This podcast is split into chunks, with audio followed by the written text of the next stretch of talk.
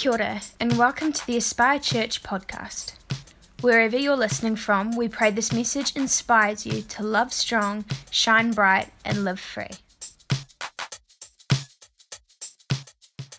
All right. But Exodus chapter 40, just as we come around the Word this morning, and I want to give, just a little bit of a pep talk, just while we're in this kind of preparation stage. As a church, we're looking to kind of officially launch in February next year, and this time for these Sundays for us to kind of move in here, get things set up, figure out how it all looks, and we're open for business, but just we're kind of preparing ourselves to really be a church that reaches out to the unchurched and the irreligious and people who are searching and looking for answers. And so I want to talk to you about the presence of God.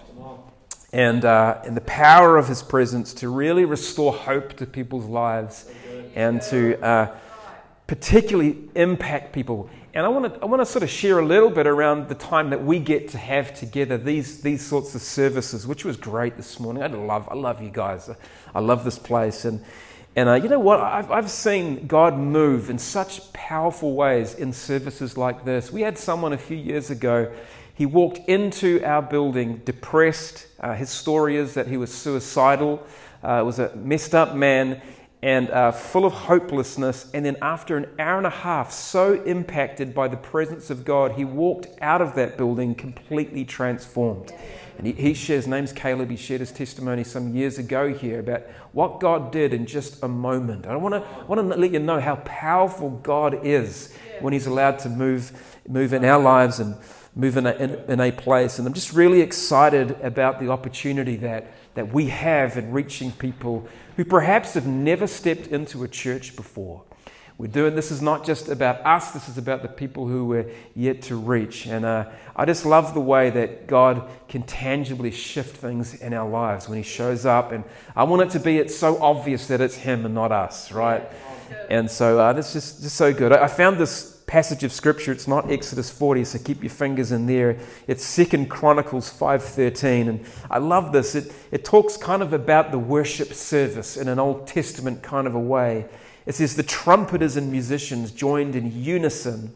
This is 2 Chronicles 5:13, to give praise and thanks to the Lord, accompanied by trumpets and cymbals and other instruments. The singers raised their voices in praise to the Lord and sang, "He is good, and His love endures forever." Then it says, the temple of the Lord was filled with the cloud, and the priests could not perform the service because of the cloud, for the glory of the Lord filled the temple of God. That's a powerful thing to think about. I just want to talk to you a little bit specifically about the part that we each play in establishing and protecting spiritual atmospheres where the presence of God comes in such a way that lives are actually changed. And it's not something that we can be disconnected from, but very connected to. And so this is something I've shared before in a leadership context, or something I'd normally do in a leadership kind of a way. But I just feel like because of where we are, and how we've got here, this is going to be applicable to us as well. So if you're taking notes, I've entitled this message Thermometers and Thermostats, which is going to make a whole lot of sense in just a little bit. So let me just pray. Father, thank You for Your presence. Thank You, Holy Spirit, that you haven't left us. We don't serve and worship a distant deity, but God, You're very near. In fact, Jesus, You said Your kingdom has come near. Your kingdom is within us, and we thank You for the privilege, the opportunity to come together in Your presence to worship You, to encourage one another and be encouraged, to be empowered for our week ahead. I pray this morning this would be a help in Jesus' name. You know, in Exodus 40, we read, and we're going to read a small portion of text here that will come up on the screen. We read how God was looking for a place to dwell. Remember, this is in the Old Testament. And so He was looking for a place to reside, to call home. And so He instructs Moses to build something for him, to build a temple, a tabernacle, and so that God could be present in that place. And he gives Moses really specific details about how to do that, what kind of furnishings to put in this tabernacle and the layout of those furnishings and how they could then approach God and worship him. And it says after Moses completes the building in verse 34 of chapter 40, man, that's small on those screens. I'm sorry about that. Anyway, I'll read it out to you and you can kind of half follow it along. Mental note, make my slides bigger. It says this, then the cloud, remember 2 Chronicles that I just read out, here's this cloud again, here's this presence of God. Then the cloud covered the tent of meeting, and the glory of the Lord filled the tabernacle. Moses could not enter the tent of meeting because the cloud had settled on it, and the glory of the Lord filled the tabernacle. Verse 36 of Exodus 40 goes on to say, in all of the travels of the Israelites, whenever the cloud lifted from above the tabernacle, they would set out. But if the cloud did not lift, they did not set out until the day it lifted. Verse 38 says, so the cloud of the Lord was over the tabernacle by day, and fire was in the cloud by night in the sight of all the Israelites during all their travels. Now that's a pretty cool passage, a pretty cool scripture. It's not just a one-off thing. This kind of continued to happen there. It actually says in the book of Numbers that at the command of the Lord, Israel would stay, or they would set out as they were encamped, and as long as the cloud stayed above the tabernacle, they would remain. It sounds amazing, it sounds pretty awesome, but you know, in some ways, if you think about it and understand how God worked in the Old Testament, the Israelites in leaving and coming and going and staying and whatever, they had very little involvement on what they could do. It was all God. And then they simply responded to that. If the cloud was there, they stayed put. When it lifted, then they were allowed to go out. And all that to say, under an Old Testament model, Israel were not initiators of God's glory. God came. He told them, I'm going to come here, and then you can stay. They were not the cause of him showing up, if you will. They could only react to what was going on around them. He's here, we got to stay, guys. Wait, nope, he's gone, we got to go. And God's proximity in the Old Testament was in some ways was sovereign. It was uninitiated and uncontrolled. Israel, you could say, was simply spectators to God's presence. And if we fast forward a few millennia to today, and you know, Christ on the cross, 1 Corinthians 3:16, which says that we have now become the tabernacle. That God does not want to dwell in man-made things. He wants to dwell inside you and I. We've become the dwelling place of God. And now God inhabits the praises of his people. You find that happens when we start praising. God's like, I'm coming down, right? It had happened today as well. And so no longer are we simply spectators of his presence, but we become participants with him. We become stewards. We become like God's co-workers, that we would even be able to release his presence in places and environments. Because remember, the kingdom of God is within you. Jesus said it's closer than you think. It's within us, and we get to release it in places. And we now have this authority to not just simply watch and respond, but we actually have this authority to shift and move spiritual atmospheres around us in places. Not just allow those things to speak to us or dictate to us or set the temperature for us, but actually to set them out ourselves. Why? Because greater is he that is in you than he that is in the world. And so we can herald in his presence and create environments when we're together and when we're apart, and places just like today, that become pregnant with his presence. And in places that are pregnant with his presence, a lot of amazing things can happen. Like people who are feeling completely hopeless have their hope restored. faith can be released over people.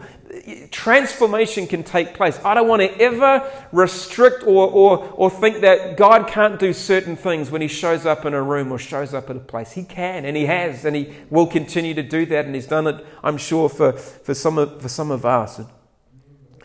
We've had Sundays, fortunately, a wee while ago where it just felt like the atmosphere was conducive to a funeral service, right? Like, I won't ask for a show of hands because I was probably preaching it that day. But we've all had those times. Man, I just don't know what was going on in there. It was just hard work, and it just happens. And I don't know if it just makes it difficult to speak and preach and all of that. So it feels like maybe the Holy Spirit's gone on holiday. Like, oh, what's going on? And we often, as a team, or sometimes just Caroline and I on a Monday, whoa, it's me.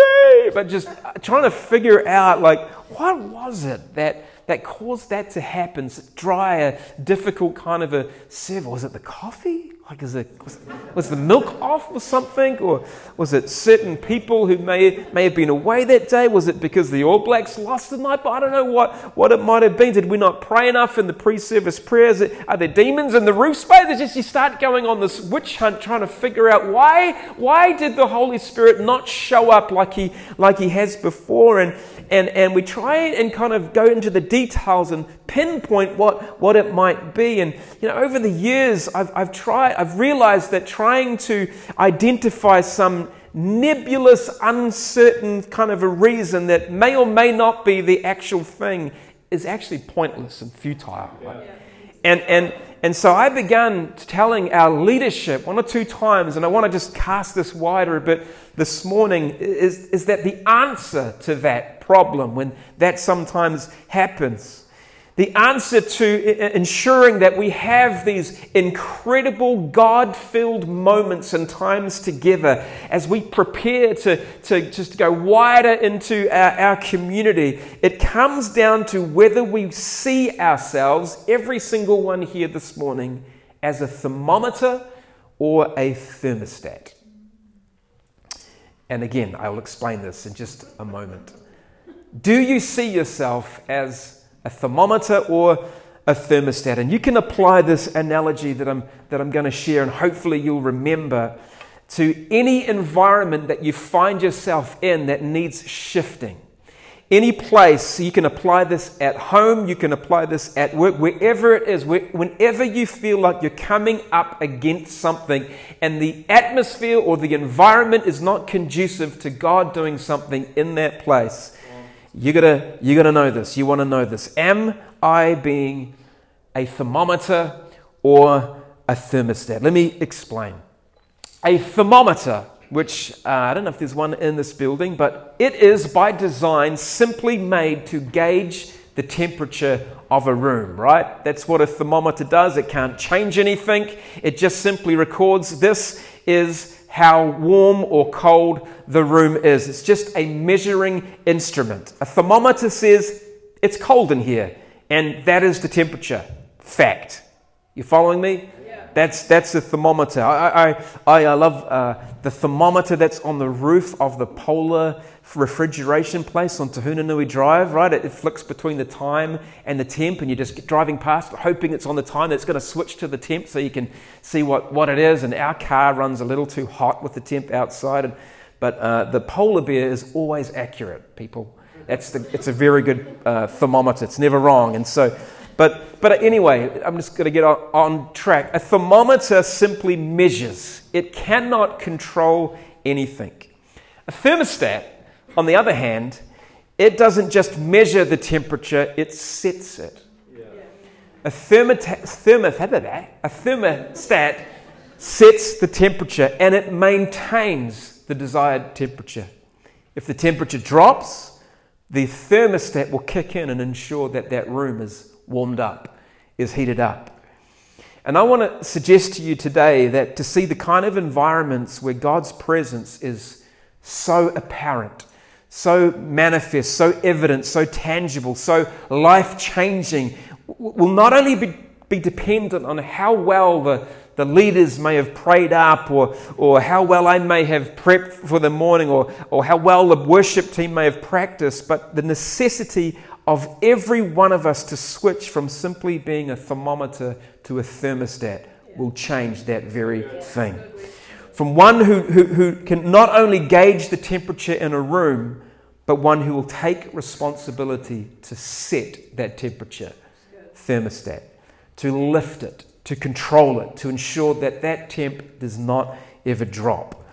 And I just think the real success of our efforts in establishing kind of a worship base here in this place in Tahunanui, and then seeing others come and experience the goodness of God, it's not going to be my preaching, like I wish it was, and it's all right, I suppose, but... And it's probably not going to be the coffee, although that's pretty good too, right? But it will be the great Holy Spirit. Yeah. It really will be, and it will be His ability to show up and minister to people. For God to, what I like to say, to show up and to show off. Not us, but Him, and we can help Him do that. We can all play a part in ensuring the atmosphere of His presence is charged in this place and kept up.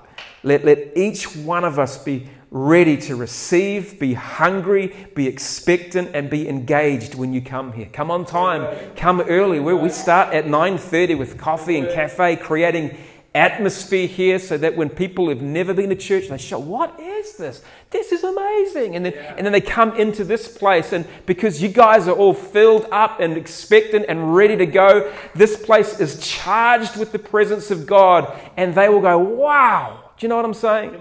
And so, anyway, I've got 3 points about thermometers and thermostats that will help you really understand this. And I pray that you're getting the analogy here this morning. Number one, a thermometer cannot change the environment, but a thermostat can.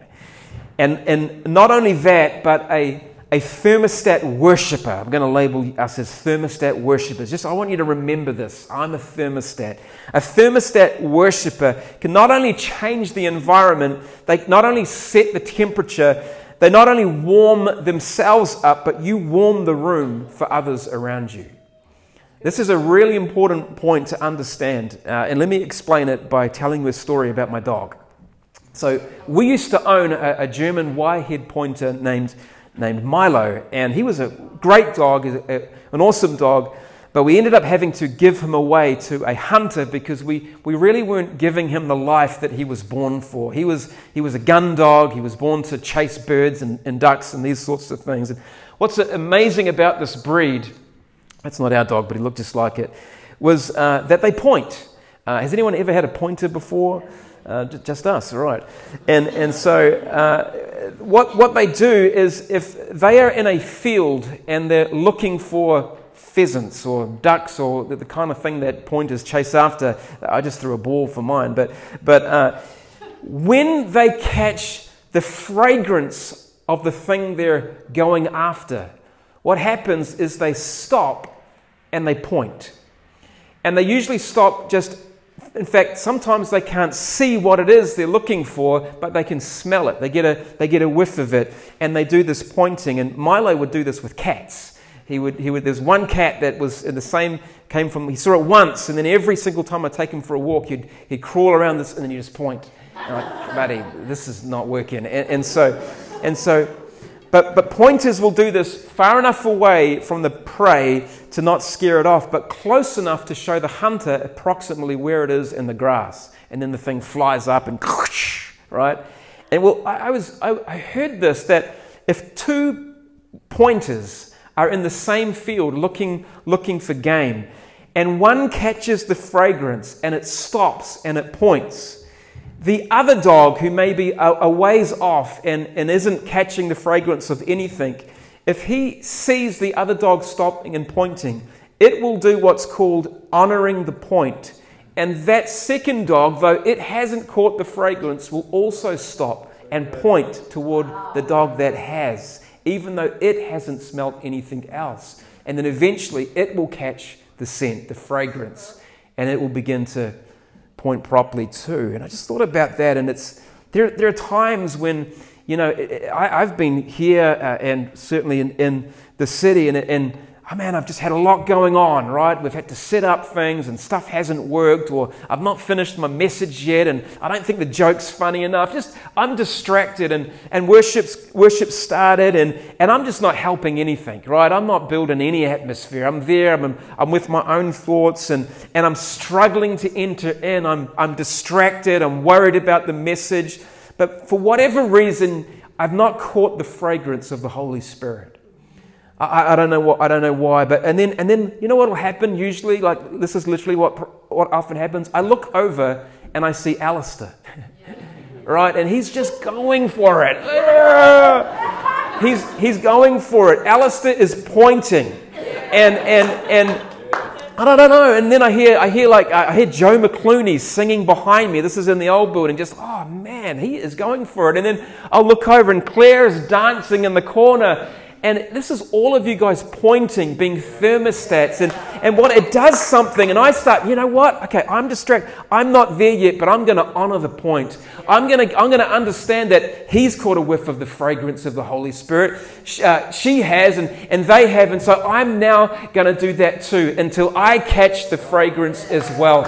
And that is how a thermostat works in this kind of environment. When you are locked in on God, it will cause others to lock in on God too. It may not be in this environment, it may be somewhere completely different, but this is a great context to speak from. Don't ever think that you're not helping somebody else. You are.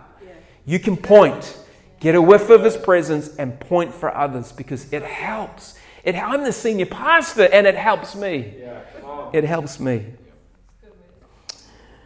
A thermometer worshiper cannot change an environment, but a thermostat worshiper can, and they will help change it for others too. Number two, a thermometer reflects the environment, but a thermostat regulates it.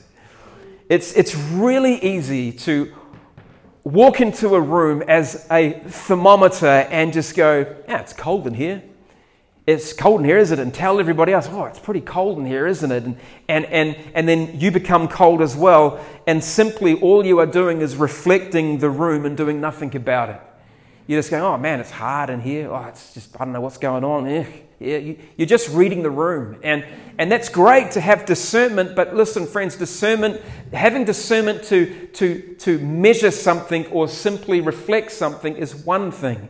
But what we want is that discernment to actually bring you to actually shifting that. You see, it's another thing to say, you know what, it's cold in here, but I'm going to do something about it. Right? Or, like it's feeling kind of, I don't know what it is about here, but you know what, I can still choose to worship and start pointing, right? I probably get on all four legs for that, but yeah. Each one of us can help bring the temperature up, and whenever you sense, whatever the environment is, the climate of a place is, that's, let's just say, is not conducive to miracles, because you are walking, breathing revival carriers, right? And whenever you walk into a room or a place where that is not conducive, an atmosphere that's not filled with hope, you need to understand that you have the authority as a thermostat to change it, to shift it, to bring something else into that place. As I said, it's one thing to have the discernment to sense that change is needed. It's another to actually change it and help change that. I don't have time to get into this, but Jesus empowered his disciples in the Gospel of Matthew to actually have authority in the spirit realm. He said, I give you keys of the kingdom of God. Keys that would unlock things that were not physical but spiritual things. In Matthew 16, he gave them keys of authority to bind and forbid things that heaven forbids, and to release on earth things that heaven wants releasing. Like, we become these representatives of heaven where we come into agreement with what heaven is already doing and say, right, this place feels dry, this place feels depressed, I don't think that's permitted in heaven. So as a believer who's been given keys of spiritual authority, I am now going to release the opposite that I'm experiencing, because heaven forbids this thing and I forbid it too. And the same is true with the opposite. You begin to release hope and joy in these dry places because heaven permits it. You and I have authority over spiritual things. Amen? Amen. Amen. Don't just reflect the environment that you walk in. Don't allow that to land on you and affect you and bring your temperature down. Regulate it. Bring it up. God's given each one of us not just a sense when things need shifting, but the power to shift them. Man, there's something so powerful about praise and the declaration that we get to make. Even praise that, we can't see this, but our praise of declaration that goes out of this place into the heavenlies. I don't know what it's doing, but I know it's doing something good, right? Yeah. All right. Number three. Number one, a thermometer cannot change the environment, but a thermostat can. Number two, a thermometer reflects the environment, but a thermostat regulates it. And the last one here, a thermometer is only reactive. A thermostat is proactive. You see, a thermometer will just tell you what's happening around it. It'll just give you the facts, the cold, hard facts. It's this, it's cold, or it's flat in here, or something's amiss, something's not right. It just reacts to the room. A thermometer just reacts to what is going on. A thermostat, on the other hand, will already be working hard to change that temperature. It will take control of that temp. It'll decide what it needs to do to correct the situation. And listen, if we all have in this place, and as you go out of this place, a thermostat attitude, proactively taking a part, taking responsibility, not letting any old thing wear any old thing that comes upon you, do you know what could be possible? Amazing things can be possible, because a thermometer comes and reads the room and it responds accordingly. A thermostat comes ready to change it. Like, I'm coming in here and this is going to be powerful and amazing. I'm going to make sure that I lift my game, that I point for others, so that the temp in this place and the places that I go will be conducive for God to move. Don't just come in wondering, I wonder what it's going to be like today. I wonder who's preaching this morning. I wonder if it's Mark singing this one. I don't know. I don't really like him, or whatever it might. I wonder. We all love you, bro. But you know, I wonder what the coffee is going to be like. I just come with a "How can I help?" attitude.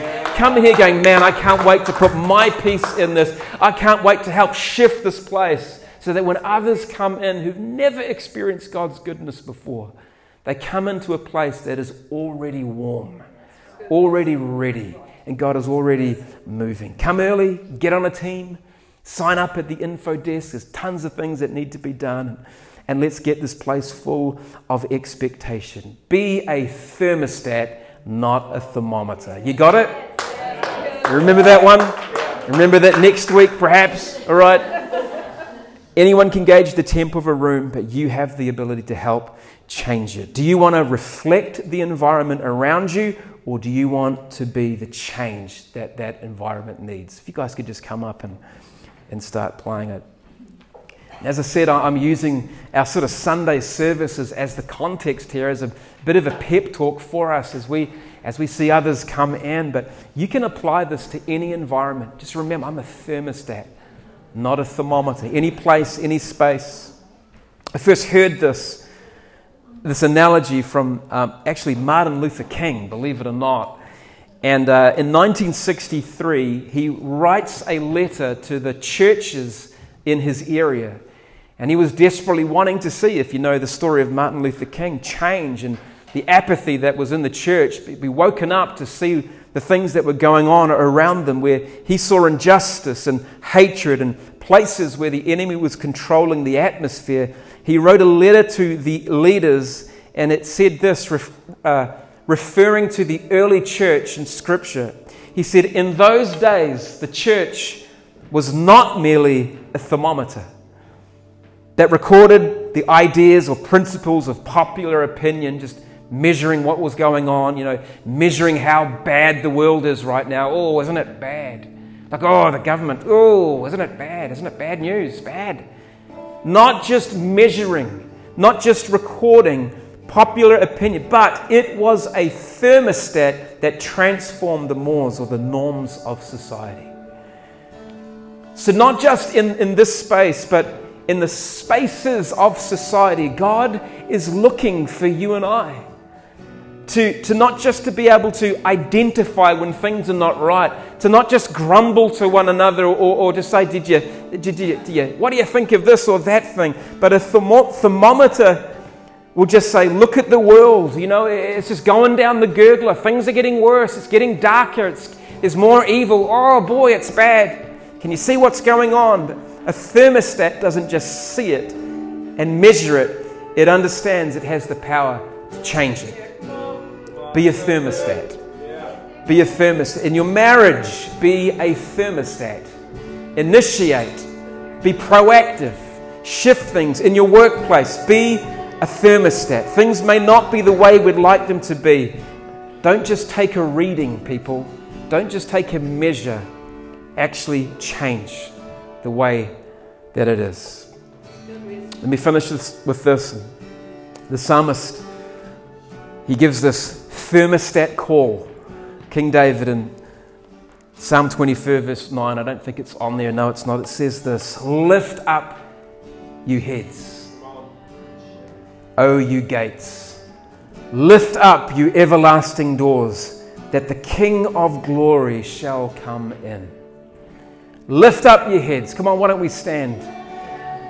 Lift up your gates, lift up your everlasting ancient doors, that the King of glory shall come in. God, I thank you that every person representing our church whānau here today, God, those who know what it is to walk with you, I thank you for the privilege of carrying your spirit in us. I thank you, God, that you're not in us, you're not upon us just for our sake, but you're upon us for the sake of the world.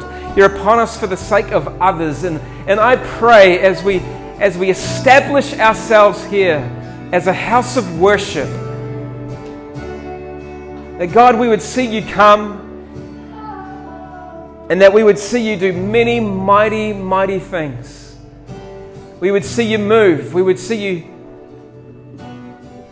move on people, transform people's lives, shift things that have never been able to be shifted, God. We thank you for the possibilities of what can happen in a moment in your presence. Help us to be thermostats. Help us to regulate, to initiate, to be proactive, to lift the temperature, not just for ourselves, but for others, I pray in Jesus' name. In Jesus' name.